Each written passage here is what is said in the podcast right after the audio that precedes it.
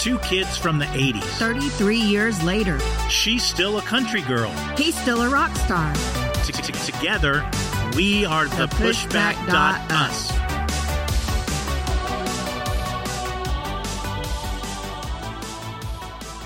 I'm Will LaCanto, and I'm back with my partner in crime, Cindy Bass. We're here to talk about immigration, the border crisis, illegal and legal immigration. You might think we'd start off speaking about illegal immigration, but actually, we're going to talk about legal immigration at first. And I want to begin with an American dream story who also happens to be my father, Pat LaCanto. And we'll let him speak in his own words.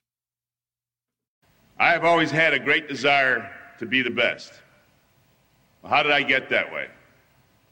Well, the truth is that as a child, my parents expected me to be the best. I was one of three sons of immigrant parents. In her attempt to learn the English language to obtain her U.S. citizenship, my mother attended night school. Because she couldn't leave me at home, I was only three years old, she took me with her. And as a result, I learned to read and write before I entered kindergarten. I skipped the second and fifth grades and I graduated number two in my class at the ripe old age of 11. By that time, my parents had singled me out as the smart son, the one who must go to college so that my life would be easier and more enjoyable than theirs. My scholastic achievement became expected and even taken for granted. I can still recall a degree of disappointment because I was only number two in my class. And the way I respected my parents, I was a little disappointed too. I just wouldn't let them down again. I went on to graduate from high school in three years and was awarded a Ford Foundation scholarship and hit the concrete jungle, jungle of New York City to attend the only Ivy League school with no Ivy. I was 15 years old and away from home and family for the first time in my life. During my four years at Columbia, I learned more about life and people than I did about history, calculus, or physics. I learned more from people than I did from books. I learned that my classmates at Columbia were as smart, and many were smarter than, than me. I learned that a 128 pound 15 year old couldn't play football against 220 pound 19 year olds. I learned that broken hearts hurt more than broken limbs, but that they heal faster. I learned that a 15 year old boy is in no position to choose a career. I learned the importance of the balance between, required between academic achievement and social maturity. I also learned that in all the transactions of life that I had encountered, it was not important where you started, but was important is where you finished. So that's my dad. He went from sweeping a barber shop for five cents a day to becoming the CEO of Deloitte Consulting. Truly an American dream story. The son of immigrants who came through Ellis Island. His father worked in coal mines. His mother took him to English class with her at night when he was three years old. His parents pushed him to succeed. He was the first in his family to go to college, graduating from Columbia University. He was very successful. They pushed him to succeed. And he was a wonderful man. I miss him a lot. But he's a great story, great example of an immigrant family living the American dream and the pursuit of success and the pursuit of happiness. You are an immigrant family, Yes, and you're proud of it. very proud. My my family on my dad's side came from Italy in 1917. Uh, my kids are half Cuban ethnically. Uh, they were born here, but very, very multicultural heritage. Very proud of it. Multilingual family. Yes. Yeah, the kids speak different languages. So, you know, my family came from France. you came through, your family came through Ellis Island, New York, and mine came through Louisiana and settled in Texas. It's really, really important that you know, as listeners, that we both are immigrant families. They worked hard. And like you said, the American dream, they, they wanted to do it the right way. It's wonderful and it works. What's happening in our country right now is not working and it's overwhelming our country and it's putting a burden on our country and our taxpayers. And it's unsustainable. Correct. The true issue that we have at the border, the morality binary that they try to promote to everybody is the humanity of it. The idea that everybody has to be helped because it's the humane thing to do. And we understand it. We sympathize with it. I have empathy for people who pack all of their stuff up to try to move to a better life, just like my grandparents did. I do have empathy for for it. However, the practicality, the reality, the burden, the stress, the economic cost is immeasurable. The strain on public services, schools, hospitals, law enforcement, law enforcement, everything is an unsustainable situation. We are a welcoming country. We should be a welcoming country. We can't let everyone in. The entire world can't come to be a citizen of the United States. And we can't accommodate everyone. We can't. And being a citizen of the United States is a privilege. More people need to look at it that way that it's a privilege to be a citizen of the United States. It matters. The government of the United States should be treating citizens of the United States as more important than non citizens. The policies of the United States should focus on the citizens of the United States, protecting the citizens of the United States, protecting the jobs of the citizens of the United States, protecting the businesses of the people of the United States. There is a legal process to come to the country. I have many friends that are immigrants from all different countries that came to America. They love America. They became citizens. They did it the right way. They went through the process. And honestly, it's both awesome and sad that my friends who immigrated to this country, many of them love this country more than a lot of people that are born here. Yeah, that's true. And they respect this country more Where than a lot of people. Where are some of of them from? uh, Israel, Brazil, Mexico, uh, Greece. Uh, just there, there's there a lot of different ones. I Uh, have some from Africa, Afghanistan, Mexico, Peru. and, Families and obviously all family is Italian. Right and way. My family's Italian and Cuban, Mhm. and uh, extremely proud of that. But they are also more proud to be Americans than they are to be ethnically wherever they're from. Yes. that's that should almost be a prerequisite of being an American citizen is the the pride in the country and the pride in uh the pride in the American ideal and the pursuit of happiness and the pursuit of individual freedom. And there's a reason why so many people in the world want to come here but as I said earlier it's unsustainable to let everyone in. And when we have to prioritize who's coming versus who you know prioritize certain people who get in versus others that don't it doesn't make sense for it to be necessarily a random chance of who gets in. So they have asylum laws where somebody can come and request asylum to get into the country. Generally the rule says if you are being persecuted politically then you or a fear of of harm politically retribution things like that such as the people coming from Afghanistan that worked with the United States obviously staying in Afghanistan is physically dangerous to them and their family and they would be prime candidates for asylum But not economical. No, an economic reason is not an not an asylum reason. There there is no economic uh, just because you come from a poor country, just because you were born in a poor country, doesn't mean that you should have the right to come in here. And somebody that's going to say, well, what about your grandparents? Well, at the time, my grandparents came and did it the right way.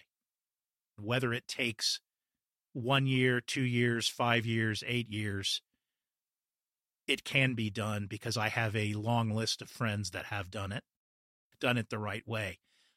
It is irresponsible for the border to be essentially open. And the and by essentially open, what I mean is if the border patrol apprehends people coming in and then lets them go into the country, that's essentially letting them go. And most of those people do not return for an immigration hearing at all. And it's ludicrous. It's insulting to the public that they say, we're just going to let them out and, and tell them to come back in six months or a year for a hearing to determine if their asylum claim is valid.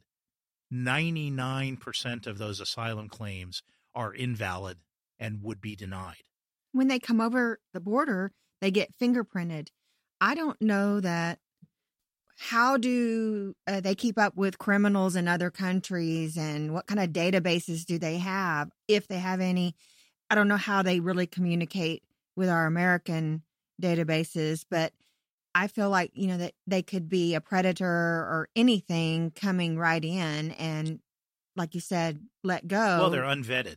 Unvetted, and, and yeah, that's good They have to be unvetted because the current encounter numbers at the border, they have 7,000 illegal alien encounters every day on the southern border.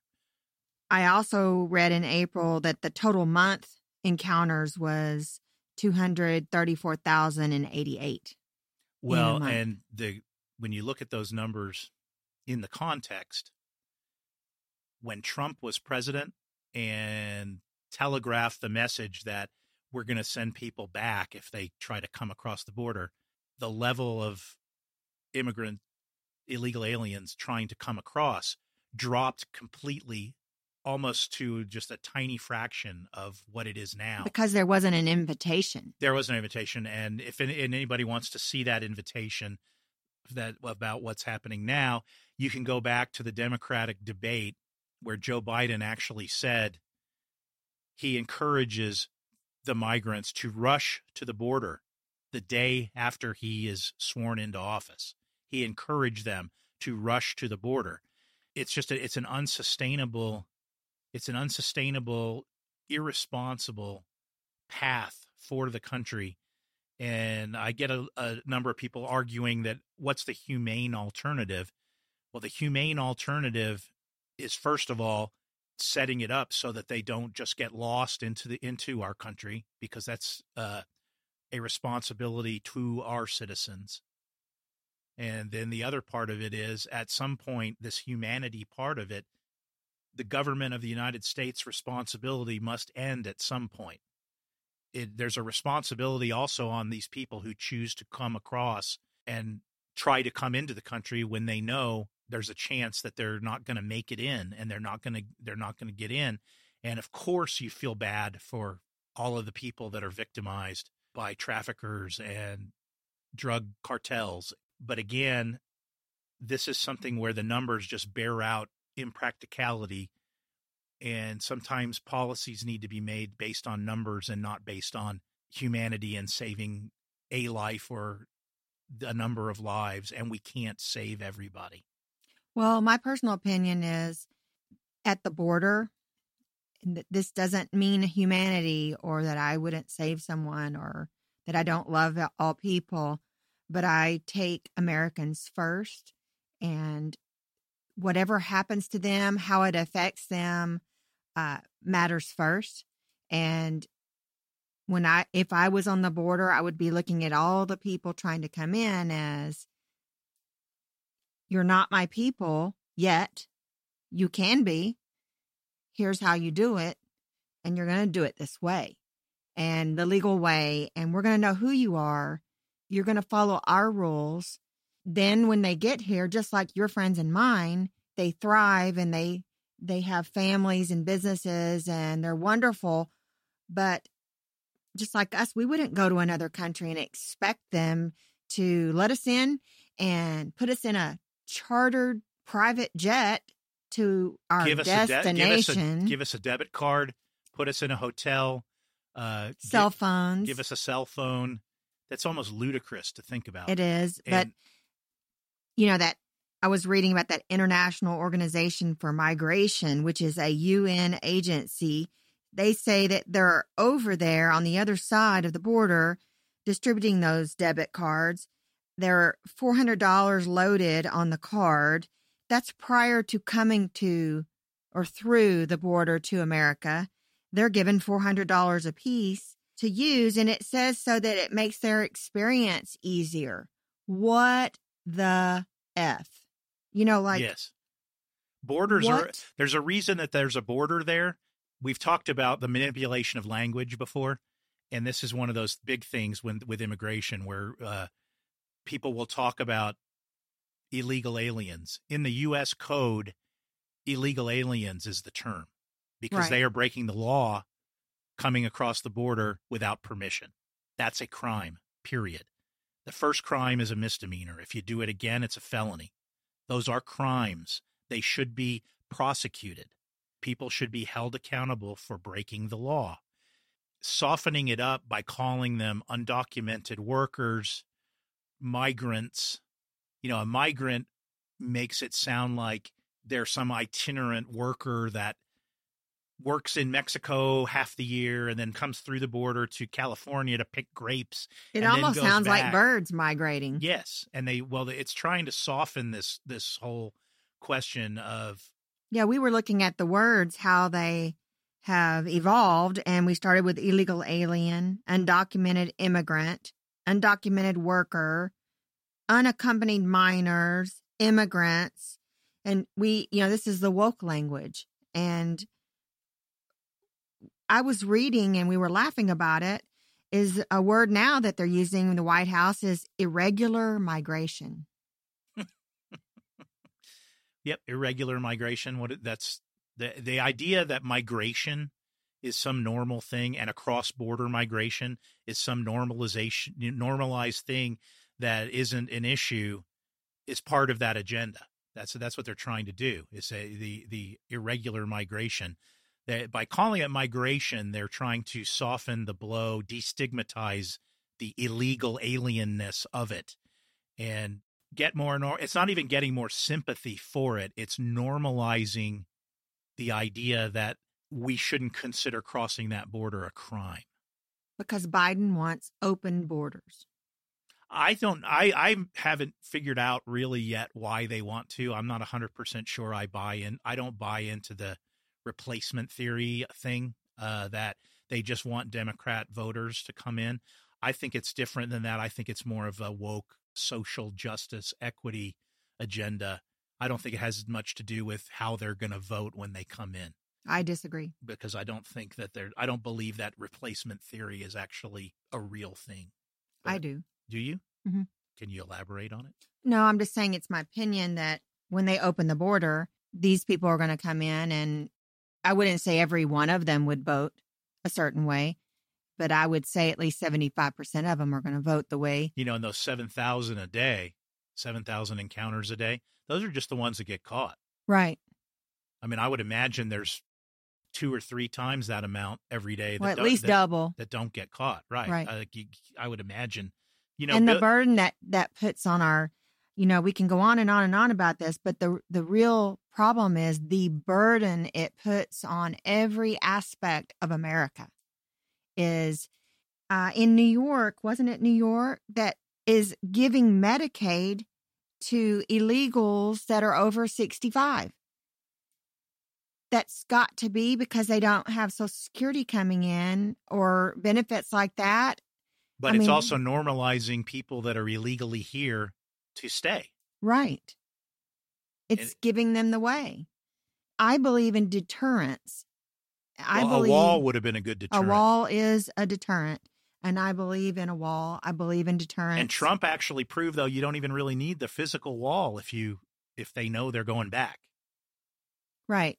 You know, if they the if, invitation is and then the cra- there. the crazier part of it is that what else is coming across the southern border because when you look at it, I we were seeing in the with the Ukraine war, they were seeing two to three hundred Ukrainians a day coming through the the Mexican border into the United States illegally.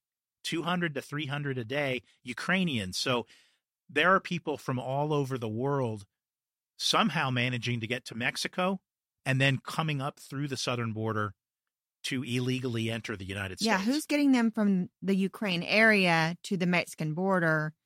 And well, there are groups that do that. There are groups that fund these gigantic caravans that come from Central and South and, America. and that's wonderful because that's truly a crisis. That is true asylum, in my opinion. Well, When from you- the Ukraine, yes. From the Ukraine, From yes. a war zone. That's a war different. zone. Again, that's like with Afghanistan, the people that worked with the U.S. military, Yes. they have a case to be made to Yes. to uh, be brought here. And That's an emergency. yep, no problem with that at all. No. And uh, so it's crazy, but the, you know, we're not even when we're talking about immigration, we leave out the drugs, the drug cartels, the fentanyl.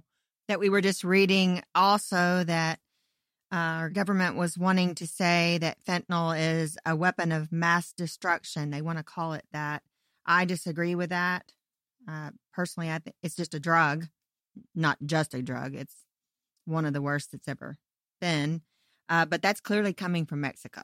Yes. It's identified as coming from Mexico. Well, and and the crazy part on a little bit about that is that because it's politically incorrect to militarize the southern border of our country. You know, I don't understand. People were laughing at a comment that came out that said that Trump had said something about hitting drug cartels with missiles. And everybody laughed about it, thought it was the stupidest thing ever. And I don't know that it would be a stupid thing. I don't know that, you know, if it was, if it was something other than drugs, if it was weapons, if it was something else, I don't know that we would hesitate to go in and and blow it out of there. And but militarizing the southern border might be the best thing that we could do. The border patrol is overwhelmed and the federal government is refusing to spend the money that's required. As a matter of fact, we we had just saw that they they cut the budget on enforcement at the southern border and expanded the By budget 8%. on on uh, illegal alien care. It was a 700% increase for non citizen processing and care, which is just care. Yes, that's not that's not enforcement of of anything. Again, it comes back to that the idea that as far as the American government is concerned, the priority of the American government should always be the American citizen And protecting them in protecting them and, protecting their is- interests, their businesses, their infrastructure, their hospitals, their schools. The fact that you have to have X number of bilingual teachers to accommodate kids that don't speak English.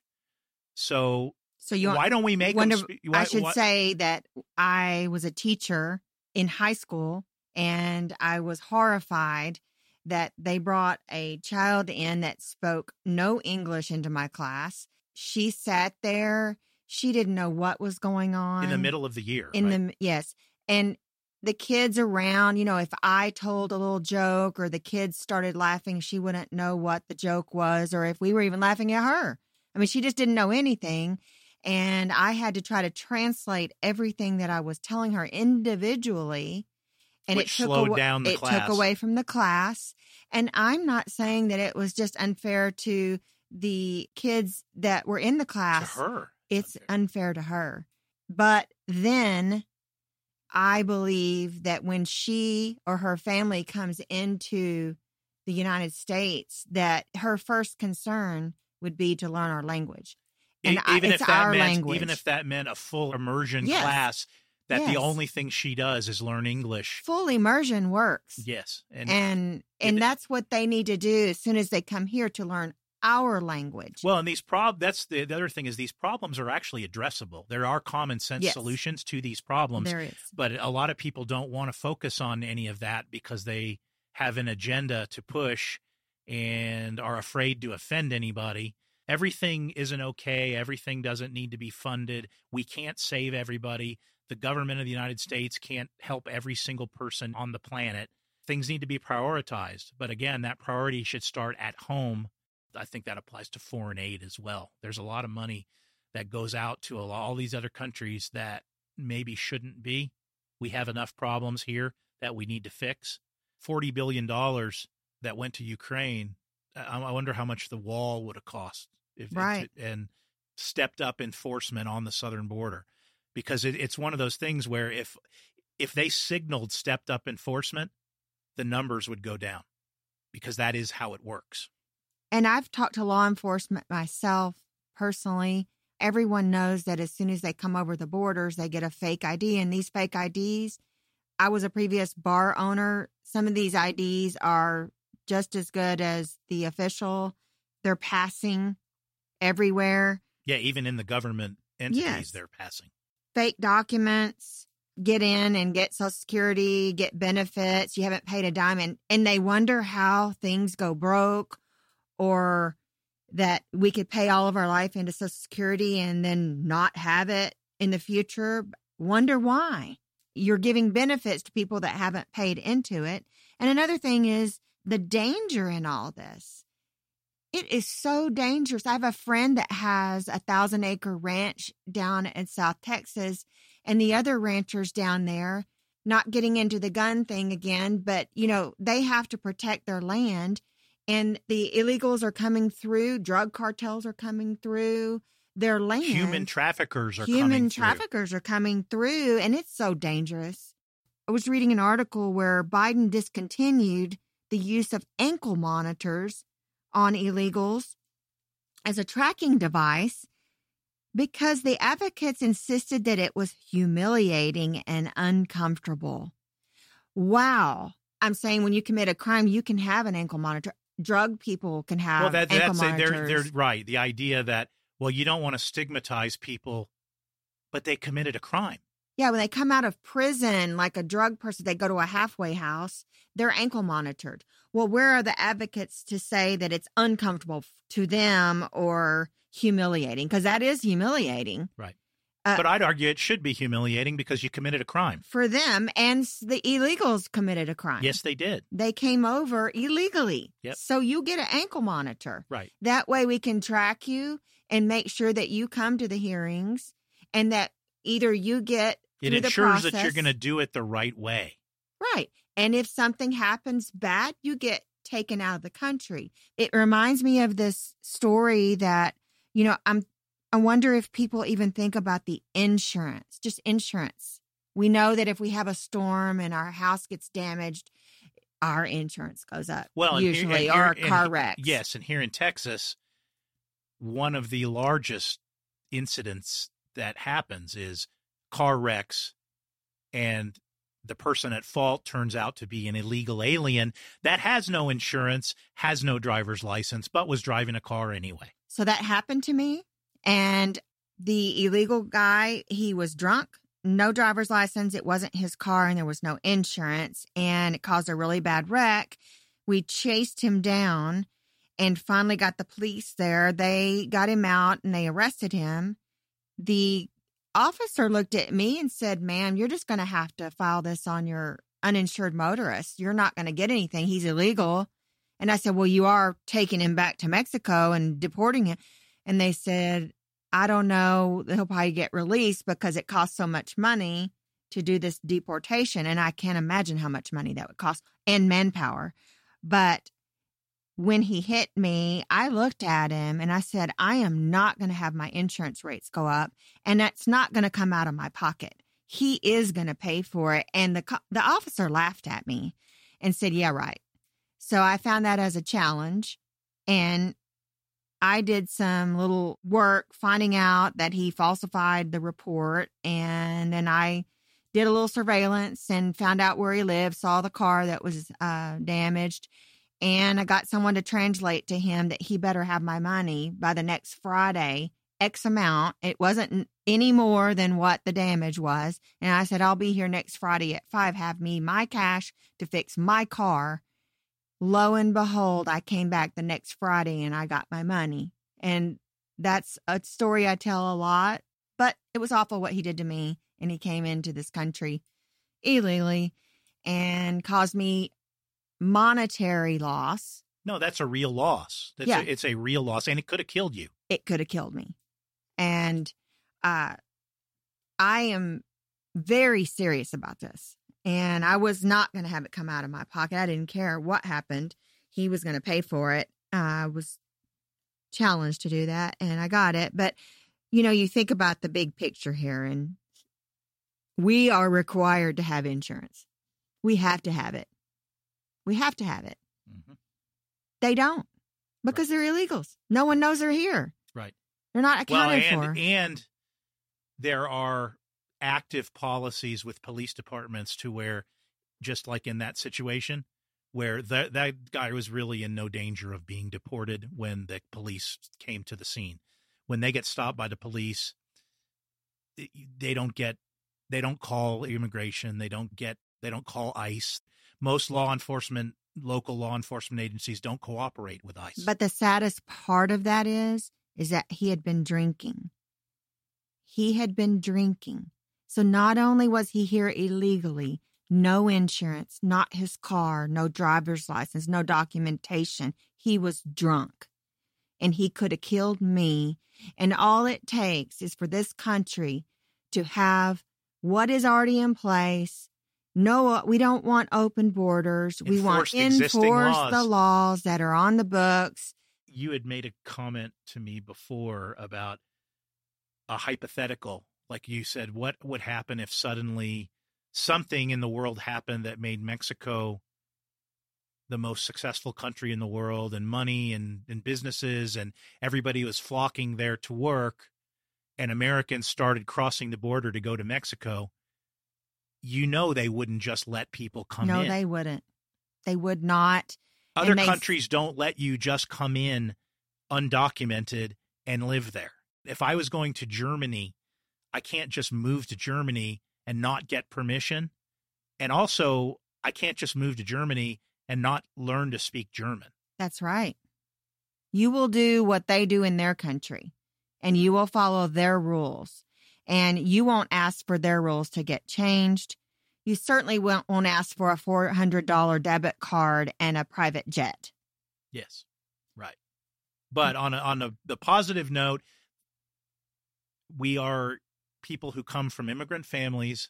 We're proud of our immigrant families. Yes. We are proud of the immigrants that come the correct way. We're proud of the immigrants that love the United States and love being part of the United States and are willing to come to be part of the American dream. And don't come into America and fly your flag of another country in the back of your car.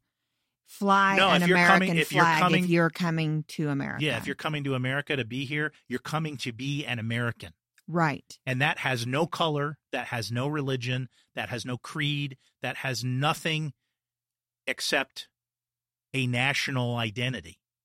It's And not ha- talking about pride of where you came from, but there's a clear difference when you fly a huge flag in the back of your truck in Texas, a Mexican flag, you're making a statement. Yes, and the statement isn't we're happy to be here.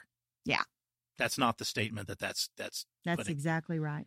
you know, the American dream is still alive and it's still happening for immigrants every day. There isn't some coordinated effort, anti immigrant effort to destroy people from coming into the country. There's no xenophobia in conservatives. There's room for immigrants. Yes. We're proud to lock arms with immigrants. Yes.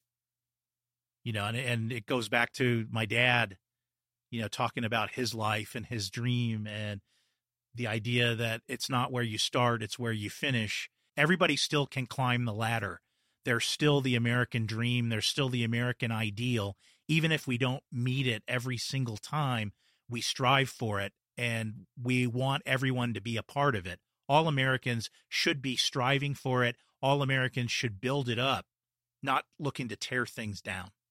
I would like to say that I'm very proud that I knew your dad. He was a wonderful Thank you. man. Yes, and was. somebody to admire. Thank you. I think that's probably it for our show today. Uh, we will see you next time. Thanks. See you next time. Thanks for listening. Check out our website, thepushback.us, for more episodes and more information.